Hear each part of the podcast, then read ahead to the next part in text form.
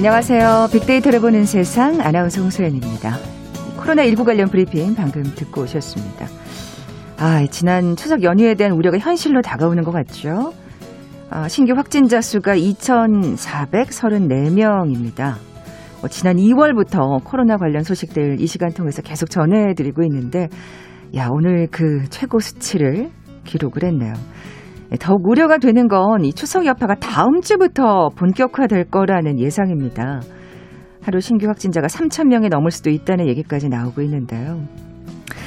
아, 참 몇백 명대라고 큰 걱정을 했던 시기도 있었는데 그간 코로나19의 기세는 더욱 거세지고 긴장의 고삐만 풀려가는 건 아닌가 다시 일상을 돌아보게 되나요. 빅데이터를 보는 세상 오늘 뉴스빅4 시간이 마련되어 있는 금요일입니다. 코로나19 관련 소식과 함께 한 주간 화제의 뉴스 빅데이터로 정리해 볼 거고요. 이어지는 빅데이터가 알려주는 스포츠 월드 시간은 우리 국민들을 즐겁게 해준 대한민국 스포츠에 대해서 얘기 나눠봅니다. KBS 제일 라디오 빅데이터를 보는 세상 먼저 빅퀴즈 풀고 갈까요? 여러분은 어떤 스포츠 좋아하시는지요? 또 어떤 스포츠 중계를 즐겨 보시는지요? 뭐 각자 선호하는 종목은 달라도 우리 대표 선수들이 결승에 올랐다면 종목과 상관없이 우리 국민들 한 가족이 되죠. 집집마다 거리마다 열광의 한성이 터져 나오게 됩니다. 자, 이런 기쁨을 우리 국민들에게 자주 선물한 종목이 있죠. 지난 2020 도쿄 올림픽에서도 올림픽 역사상 처음으로 9연패라는 신기록을 썼고요. 도쿄 올림픽을 제외한 역대 올림픽에서도 무려 39개의 메달을 획득한 바 있습니다. 대한민국 스포츠 효자 중의 효자 이 종목 무엇일까요? 보게 드립니다. 1번 펜싱, 2번 양궁, 3번 보치아, 4번 쇼트트랙. 오늘 당첨되신 두 분께 모바일 커피 쿠폰 드립니다. 휴대전화 문자 메시지 지역번호 없이 샵 9730, 샵 9730. 짧은 글은 50원, 긴 글은 100원의 정보 이용료가 부과됩니다. KBS 라디오 어플 콩은 무료로 이용하실 수 있고요. 유튜브는 물론이고 콩에서도 보이는 라디오 함께 하실 수 있습니다. 방송 들으시면서 정답과 함께 다양한 의견들 문자 보내주십시오.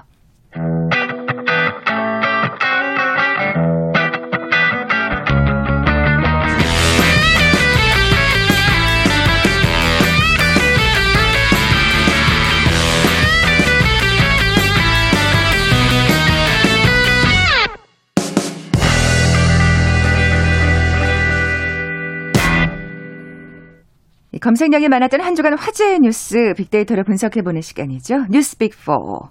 뉴스톱 선정수 기자 나와 계세요. 안녕하세요. 안녕하십니까. 네, 뉴스빅4 어떻게 선정하셨는지요? 어, 이 조사는 팩트체크 전문 미디어 뉴스톱과 데이터 분석회사 링크브릭스가 한국 언론진흥재단의 뉴스 빅데이터 분석 시스템 빅카인즈에 올라있는 국내 언론사 54곳의 한 주간 주제별 기사량을 합계해서 순위를 매겼습니다. 네.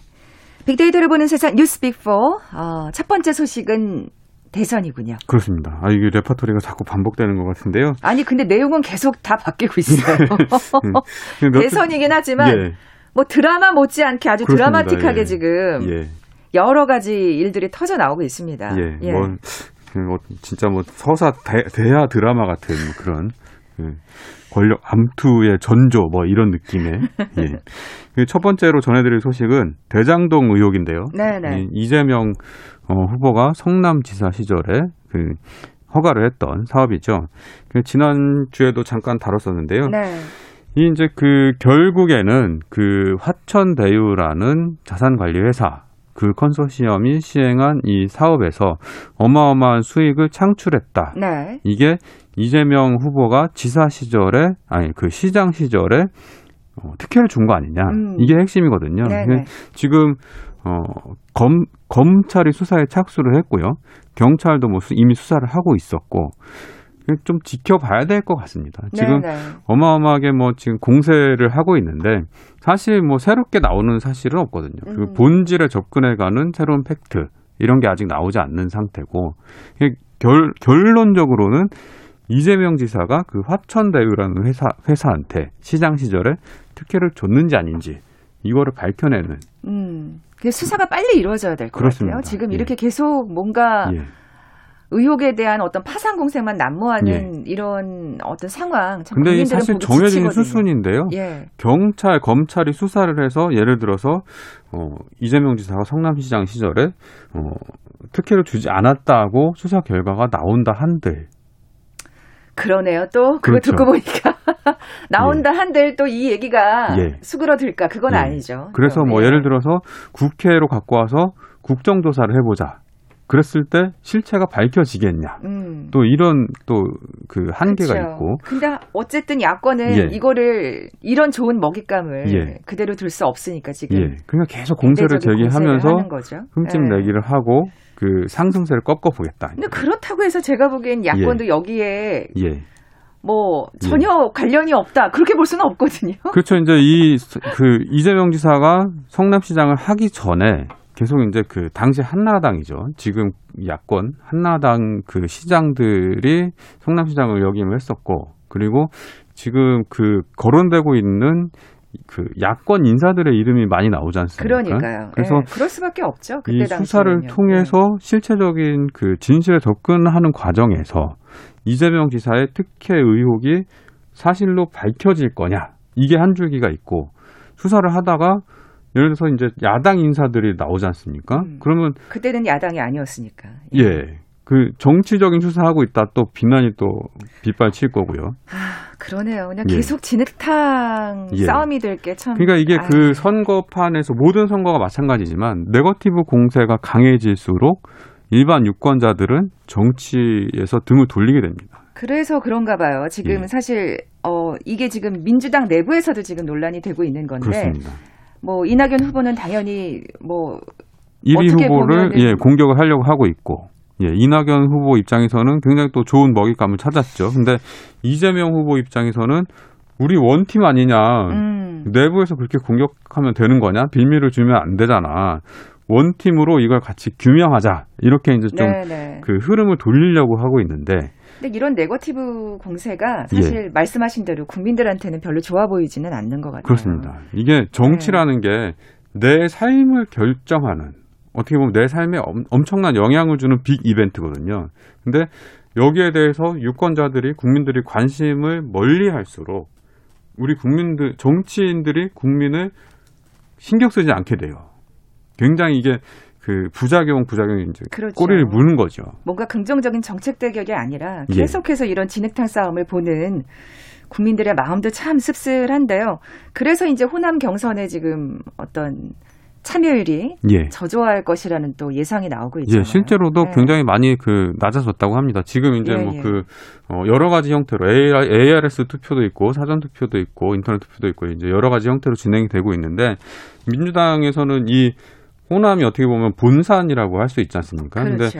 이쪽에서 참여율이 높을수록 이 경선판 전체가 이제 그 흥행이 되는 건데 어, 이 네거티브 의혹이 점점 세지면 세질수록 이 민주당 내부에서도 이 그 경선에 참여하는 그 열기가 살아나지 않는 거거든요. 음. 근데 요걸 놓고도 이제 1위 후보와 2위 후보 간의 그 이해 이해 득실을 따지는 이런 상황이 되고 있는데 이낙연 후보 같은 경우는 전남 지사도 했었고 그 기반이 이제 호남 기반으로 정치를 하셨던 분이기 때문에 여기서 그 참여율이 엄청 그 많이 올라가면 좋은 상황인 거죠. 왜냐하면 근데 어떻게 보면 사실 지금 예 이런 네거티브 공세를 핀 장본인이기 때문에 그렇죠. 예, 일정 투- 부분 책임이 있죠. 그렇죠. 이 투표율이 낮은 거에 대한 책임은 예. 본인이 지셔야 될 것 같아요. 그렇습니다. 예. 근데 하여튼 뭐 지금 각 캠프별로 전망을 내놓고 있는데 이재명 후보 측에서는 과반의 턱걸이하는 상 정- 정도로 이길 거다 이렇게 음. 어, 전망을 하고 있고 이낙연 후보 쪽에서는 이번에 역전의 발판을 만들겠다 이렇게 얘기를 네. 하고 있는 상황입니다. 주말을 좀 지켜봐야 되겠고요. 예. 한 가지 더 짚고 다음 소식으로 넘어가 볼게요. 예, 예. 윤석열 캠프에서 또큰 예, 악재가 터졌습니다. 그렇습니다. 예. 그 윤석열 캠프의 상황실장인 장재원 의원이라고 계시는데요. 이분 아드님이 가수예요. 노엘이라는. 네. 예. 워낙 근데 몇 번에 또 그렇습니다. 예, 예, 예, 구소에 뭐 사고도 많이 있었죠. 일으키고, 예. 예, 근데 예. 이분이 어, 무면허 운전을 하고 경찰관을 머리로 들이받는 폭행 사건을 일으키고 그리고 어, 음주 측정을 거부했어요. 이게 이제 알려지면서 굉장히 비난 여론이 들끓었는데 이 윤석열 캠프 내부에서는 어, 이 장재현 의원이 어, 이제 저 완곡하게 사퇴하겠습니다. 무리를 빌어서 사퇴하겠습니다라고 했는데 그 윤석열 후보에서 어, 그럴 필요까지 있느냐 자식 문제로 그럴 음. 그럴 필요까지 있느냐 만류를 해갖고 그냥 여론은 그렇지 않은데. 그렇습니다. 예, 사실 우리가 그런 말 많이 예. 하잖아요. 수신제가 치국 평천하라고. 그렇습니다. 예, 뭐 청와대 청원까지 올라갔다는 저는 또 뉴스를 봤는데 예. 그, 그 이게 가정을 제대로 다스리지 못한 자가 어떻게 정치를 하겠느냐 뭐 예. 이런 말이 또 당연히 나올 수밖에 없는. 근데 또 이제 당한 입장에서는 연자제냐 성인 음, 성인인 아들. 아들의 잘못을 내가 책임져야 되는 거냐 이제 이렇게 얘기할 수도 있는 거죠. 하여튼 캠프 내부에서는 한 번 내 사람이 되면 믿고 가는 윤석열식 인사 스타일이 드러났다. 음, 이렇게 평가를 하고 있다고 하- 그래요. 하는군요. 그렇군요.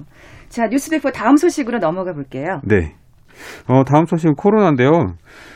어, 앞서도 들으셨지만 이 지금 사상 최고의 확진자 수가 그러니까요. 나왔습니다. 근데 2,434명. 더 늘지도 모른다는 게 더 걱정이고요. 예. 근데 예. 아마 더 늘지 않을까. 더 는다고 보는 게 합리적인 추론인 것 같고요. 음, 그렇군요. 예, 이게 보통 그 감염된 날짜부터 뭐 한 닷새 정도를 잠복기로 보거든요. 그러니까 그 추석 연휴 막 이동을 하고 이제 이번 주말부터 토요일, 일요일, 다음 주 뭐 수요일 정도까지 계속 그 확진자가 늘어나지 않을까. 음, 이렇게 예측을 하고 있습니다. 네. 근데 뭐 지금 굉장히 확진자는 늘어났지만 위중증 환자와 사망자 수는 이 확진자 수가 늘어나는 만큼 늘지 않거든요. 그게 예방 접종 덕분일까요? 그렇습니다. 예. 예, 저- 전문가들은 그렇게 보고 있는데 네. 이게 앞서서 그 백신 접종 속도를 냈던 뭐 미국, 영국, 싱가포르, 이스라엘 이런 나라들도 그 접종률이 높아짐에 따라서 방역을 일정 부분 완화를 했는데 이 방역이 완화되고 국민들이 긴장이 해이해지니까 확진자 수가 확 늘었거든요. 그래서 굉장히 골머리를 앓고 있는데 사망자 수와 위중증 그 환자 수는 그 환자 수, 확진자 수에 비례해서 늘지는 않는 거죠. 음, 그쪽에서도 이미 그 백신 접종이 중증 환자 발생과 사망을 막아주는 효과는 이미 입증이 되고 있는 겁니다. 네, 네. 예. 뭐 근데 우리가 지금 그 한 개 좀 간과하고 있는 부분이 1차 접종 70%지 않습니까? 달성. 그러면 1차 접종자들이 2차 접종까지 다 맞는다고 쳐도 70%예요. 음, 근데 지금 전문가들은 이게 80%까지는 올라줘야지. 위드 코로나를 뭐 시작해 볼 수 있다. 음. 이렇게 얘기를 하는데 굉장히 어려울 것 같습니다. 네, 아직까지는 성급한 위드 코로나는 예. 그런 단계라고 볼 수 있겠네요. 일단 지금은 망설이고 계신 분들을 빨리 접종장으로 모셔오는 그게 이제 중요할 것 같습니다. 네. 뉴스피포 세 번째 소식은요? 어, 유엔 총회에서 문재인 대통령이 기조 연설을 했습니다. 네. 근데 근데 사실은 뭐 그 이것보다 BTS가 더 화제가 된 것 같아요. 예, 예. 예, 예. BTS가 미래 세대 대표로 초청을 받아가지고 이번이 세 번째 유엔 연설이라고 하더라고요. 근데 유엔에서 또 직접 사실 요청을 한 거잖아요. 예, 예. 그래서 또 뭐 일부에서는 뭐 BTS 가지고 정치적으로 이용하는 거 아니냐 뭐 이렇게 비난이 있고 막 그러긴 한데 상관없는 일이라고. 네, 예, 그렇죠. 사실 유엔에서 직접 요청을 한 예, 거니까. 유엔도 굉장히 예. 좋아했다고 하고요. 예. 이 BTS가 어, 굉장히 좀 그 선한 영향력을 펼치는 걸로 유명하지 않습니까? 그렇죠. 이 BTS 멤버 중에 제이홉이 멤버 7명 모두 백신을 맞았다. 이렇게 아. 얘기를 했고 RM이 백신 접종은 기다리는 팬들을 만나기 위해서 그리고 이 자리에 오기 위해 끊어야 하는 티켓 같은 것이다. 이렇게 얘기를 해서 그 BTS 팬들, 아미라고 하죠. 이분들이 접종 인증 릴레이를 막 했다고 합니다. 야, 그러니까 예.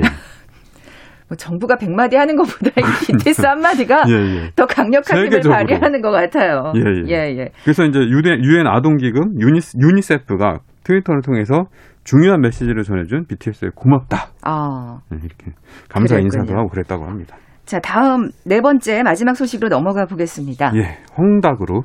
그, 혹시 그 스포츠 좋아하시는 분들은 광저우 에버그란데라는 축구팀 아실 거예요. 네. 그 김영권 선수라는 우리 국가대표 수비수 이분도 여기서 이제 소속으로 뛰고 했는데 이 뉴스빅4에 올라올 만큼 이 화제가 되고 논란이 된 게 무슨 이유인가요? 이 헝다그룹이 파산 위기에 몰려 있습니다. 어. 예. 아이고. 중국의 두 번째 가장 큰 기업인데요. 이게 우리나라에 영향을 미칠까 사실 그게 우려가 되는 거군요. 그러니까 우리가 예. 그 리먼 브라더스 사태 기억하시죠? 네, 네. 그 리먼 브라더스 리먼 브라더스라는 부동산 투자 회사가 파산하면서 세계 금융 시장이 혼란을 겪고 그게 결국엔 이제 전 세계적으로 확산되는 거 아닙니까? 근데 이 헝다 그룹이 만약에 파산했을 경우에 어떤 혼란이 금융 시장에 몰아닥칠 것이냐? 아, 이건 좀 뭔가 대책이 필요할 것 같고 좀 다 면밀히 주시를 해야 되겠네요. 그렇습니다. 네, 네. 예. 자, 뉴스비포 뉴스톱의 선정수 기자와 함께했습니다. 고맙습니다. 네, 고맙습니다. 잠시 정보센터에 들어간 뉴스 듣고 돌아올게요. 오늘 0시 기준 국내 누적 1차 접종자는 3,713만 2,188명으로 전체 인구의 72.3%에 해당합니다. 18세 이상 인구 기준 1차 접종률은 84.1%입니다. 2차 접종까지 모두 마친 접종 완료자는 총 2,258만 2,208명으로 전체 인구의 44% 수준이며 18세 이상 인구를 기준으로 하면 51.1%입니다. 코로나19 상생 국민지원금 지급을 시작한 지 18일 만에 지급 대상자의 92.6%가 지원금을 받은 것으로 나타났습니다. 누적 신청 인원은 4천만 명, 누적 지급액은 10조 원을 돌파했습니다. 더불어민주당 윤호중 원내대표는 국민의힘이 대장동 의혹과 관련해 국정조사를 와 특검을 추진하는 데 대해 적반하장도 이런 적반하장이 없다고 비판했습니다. 이어 윤 대표는 2010년 당시 한나라당 신영수 의원은 민간 개발 압력을 넣었고 원유철 전 의원은 화천대유 고문으로 재직, 곽상도 의원은 아들이 채용돼 7년간 근무했다며 공당이라면 이런 내부 의혹자들에 대해 자체 조사를 하고 국정조사나 특검 이야기를 꺼내는 것이 순리일 것이라고 지적했습니다. 국민의힘 김기현 원내대표가 더불어민주당 이재명 대선 경선 후보에 제기된 대장동 개발 특혜 의혹과 관련해 비리, 특혜, 특권, 반칙의 종합백화점이자 종합 비리 세트라고 비판했습니다. 김 원내대표는 이 후보가 진실을 감추고 있다면서 자신에게 중대한 법적, 행정적, 정치적 책임이 있는 것으로 드러나고 있는 역대급 일확천금 사건에 대해 국민 앞에 솔직히 사과하고 부당이득의 환수 대책을 제시하라고 촉구했습니다. 지금까지 정보센터 뉴스 정원나였습니다.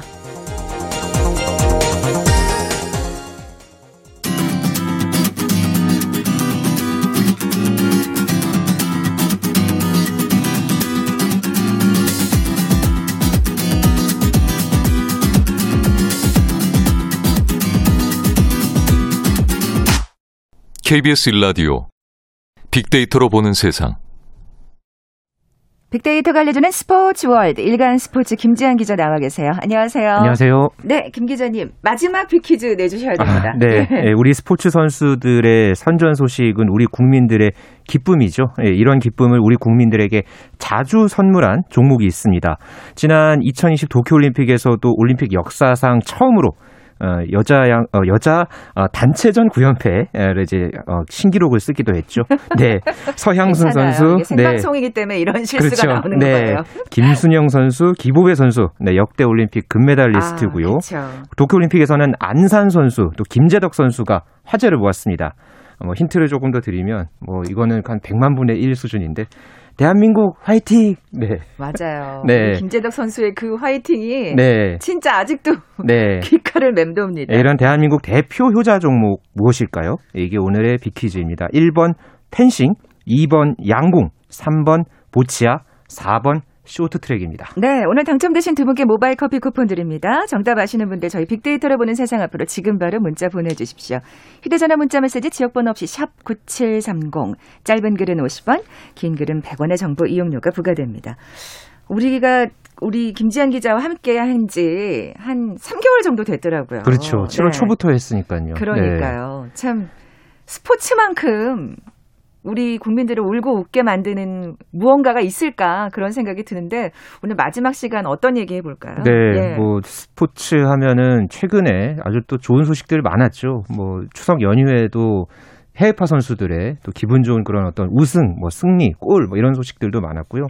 어, 그런 어떤 감동, 어, 이제 국내 스포츠 이제 선수들의 또 다양한 소식들로 참 울고 웃게 만들었던 우리 스포츠에 대한 이야기를 종합적으로 아, 한번 다뤄보려고 합니다. 네 마지막 시간인 만큼 네, 지난 추석 연휴 얘기를 하셨는데 그 골프에 또, 또 반가운 소식이 있었잖아요. 네, 예. LPGA 투어에서 활약하고 있는 고진영 선수가 캄비아 포틀랜드 클래식 정상에 올랐습니다. 아, 고진영 선수 진짜 잘해요. 네, 고진영 선수가 지난 7월 대회 이후에 두 달여 만에 LPGA 투어 대회 시즌 2승 그리고 통산 9승을 어, 달성을 했고요.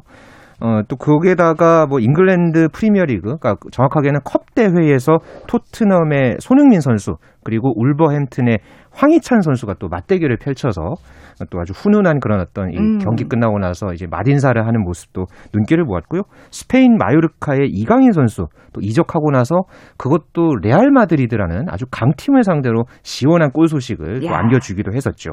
또 프- 어, 프랑스 보르도의 황의조 선수도 몽펠리에를 상대로 시즌 세 번째 골을 터뜨리면서 어, 정말 이 추석 연휴를 어, 더욱더 풍성하게 만든 우리 스포츠 스타들의 반가운 활약상이었습니다. 역시 진짜 해외파 선수들의 활약이 우리 국민들을 정말 기쁘게 만드는 것 같아요. 네. 예. 어떤 계보가 사실 또 있잖아요. 음. 나름대로. 그러니까 뭐 메이저리그 같은 경우에는 박찬호 선수, 유럽 축구에서는 차범근과 박지성, 야. 네, 또 LPGA 투어 하면은 박세리. 네, 이게 거의 계보의 어떤 예, 첫 번째 그런 어떤 선구자 역할을 했던 그런 맞습니다. 예, 전설들이죠. 그 계보가 계속해서 이어질 수 있었던 것은 이런 선구자들이 있었기에 가능했고요. 그러면서 어, 메이저리그, 또 유럽 축구, 또 미국 여자 프로 골프 이렇게 각각의 어떤 이 무대에서 정말 우리 선수들 또 우리 음. 스타들이 새롭게 계속해서 수십 년 동안 나오고 있습니다. 참 대단한 것 같아요, 우리 선수들. 빅데이터 상에서 이 스포츠에 대한 반응은 어떤가요? 네, 예, 썸 트렌드를 통해서 제가 이제 스포츠라는 키워드를 한번 어, 이제 검색을 하고 이제 그 어, 키워드 반응을 한번 살펴봤는데요. 종목으로는 좀 의외로 이 골프가 조금 많이 검색이 됐습니다. 최근에 또 이게 골프가 좀 붐을 일으키면서 더 그런 것 같아요. 지난주에도 저희가 이제 이 시간에 이제 다뤘듯이 그런 네. 어떤 이 트렌디한 게 좀 반영이 된 결과라고 음. 볼수 있겠고요.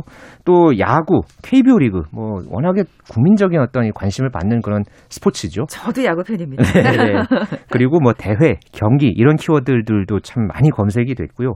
역시나 이 스포츠 하면은 긍정적인 그런 반응이 상대적으로 더 많았습니다. 네. 뭐 좋아한다, 아름다움, 즐기다, 열정, 자신 있다 이렇게 긍정적인 키워드가 78%나 예, 검색이 돼서 스포츠에 대한 정서가 어떤지 어, 대략적으로 음. 짐작이 갑니다. 네. 최근엔 또 뭐 도쿄 올림픽이 사실은 정말 열리네 만에 말도 많았지만 일단 네. 열리고 나니까 너무 사실은 막 빠져들어서 즐겁게 봤어요. 그러니까 저희가 네. 올림픽 전에 아마 첫 방송 때, 그러니까 이, 이 코너를 처음 때 다시 했었을 때 처음 다뤘던 게 도쿄올림픽 과연 정상적으로 치를 수 있을까? 그 음. 얘기했던 게 제가 기억이 나거든요. 그래요, 맞아요. 올림픽 기간에는 참 또 이 화면을 보면서 이렇게 또 올림픽 어, 현장 상황을 또 이렇게 말씀드리기도 했었고요. 그런 맞아요. 여운이 아직도 남아 있잖아요. 지금도 네. 네, 좀 양궁 대표팀이 또 미국에서 세계 선수권을 치르고 있는데 지금 혼성 단체전, 남자 단체전, 여자 단체전 모두 결승에 올라갔습니다. 이야, 지금 또 네, 이 세계 정복을 위해서 우리 선수들이 또 아주 좋은 소식을 계속해서 이어져 가고 있고요. 탁구의 신유빈 선수, 또 스포츠 클라이밍의 서채원 선수, 도쿄올림픽을 통해서 새롭게 이 등장한 이 MZ 세대 선수들이죠. 네네. 이 선수들도 올림픽 이후에 국제 대회에서 꾸준하게 이 좋은 소식을 들려주고 있어서 이 도쿄 올림픽의 에, 우리 스포츠의 유산이 계속해서 성장을 하고 있습니다. 네. 근데 뭐 스포츠를 이렇게 보시는 거 저는 보는 걸 좋아하는 네. 저도 마찬가지입니다. 직접 하는 건 사실 저는 솔직히 잘 아. 예, 소질이 없는데 네. 여가 활동으로 운동을 즐기시는 분들도 사실 많잖아요, 직접. 그렇죠. 예. 문화체육관광부가 지난해 12월 말에 발표한 이 국민생활체육 실태조사 이 보고서에 따르면요. 우리나라의 생활체육 참여율이 60.1%로 어, 나타났습니다. 지난 2019년이 66.6%로 정점을 찍었는데 어, 이게 코로나19 여파 때문에 어, 생활체육을 즐기는 인구가 조금 이제 감소를 받은 그런 어떤 영향이 있었습니다. 음. 그래도 그 전까지는 계속해서 이게 성장을 했거든요. 네, 네. 이주 5일제가 확산이 되고 또 워라벨 문화가 또 계속해서 이제 확산이 되면서 이런 생활체육도 점점 더 이 저변이 확대되는 그런 어, 분위기로 이어졌습니다. 네. 뭐 직접 하는 것도 또 스포츠 스타의 경기를 보는 것도 참 즐거움인데 그런 만큼 또 우리 스포츠계가 어 풀어나가야 될 숙제나 과제 같은 게 있을 것 같아요. 네, 최근 3년 사이에 이 스포츠 인권 문제가 자주 대두가 됐었죠.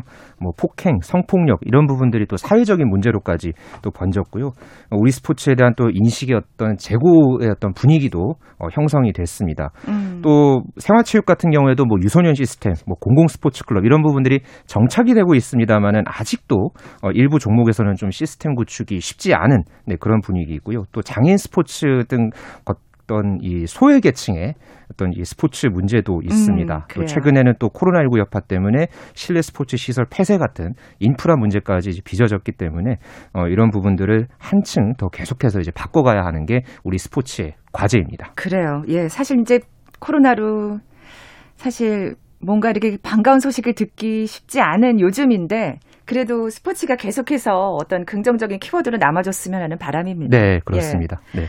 지금까지 빅데이터가 알려주는 스포츠 월드 일간 스포츠 김지한 기자와 함께했습니다. 고맙습니다. 감사합니다.